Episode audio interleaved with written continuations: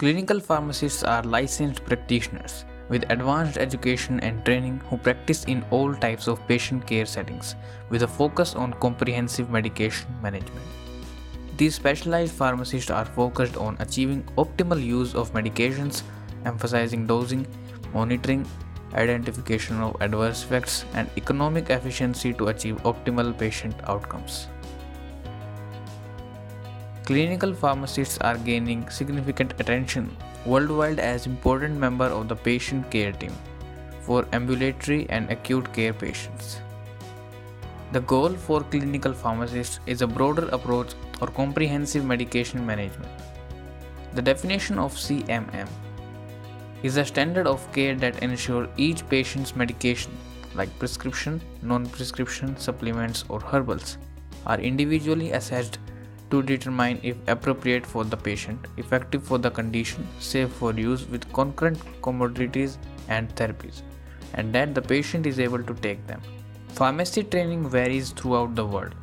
In the United States, a pharmacist is eligible for licensure after 6 years of education and attainment of a Doctor of Pharmacy degree. Many of these graduates already have a Bachelor's of Science in another field. Pharmacists who are interested in direct patient care roles can seek additional training in postgraduate Year 1 PGY1 residency programs in acute care or ambulatory care settings. These are broad based accredited experiences in clinical care, drug information administration, teaching methods, and product research over 12 months. Those interested in specialization can complete a second postgraduate year residency in areas as diverse as any medical specialty like ambulatory care, critical care, infectious disease, internal medicine, oncology, and many others. Additional research fellowship training may follow, especially for those interested in an academics or research role. Pharmacists who are eligible for licensure in the United States have completed forming training, and many universities are partnering with pharmacy schools outside North America to create clinical pharmacy training opportunities for international students. Clinical pharmacists may practice under a formal collaborative practice agreement with physician in their practice area or as granted by the hospital. As an example, a pharmacist may modify the dose, frequency, or route of administration of medicaments covered by a collaborative practice agreement. They may also initiate serum concentration monitoring or order other applicable laboratory tests to monitor the effects of one therapy. Many clinical pharmacists seek Board of Pharmacy Specialties BPS certification. There are more than 21,000 pharmacists worldwide who are BPS board certified in 8 pharmacy specialties. Future specialty certification may include infectious disease and cardiology among others.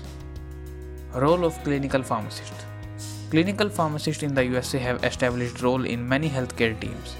Most are part of multi-professional teams for acute care or ambulatory care populations, but some have a private practice upon referral from a broad population of physicians.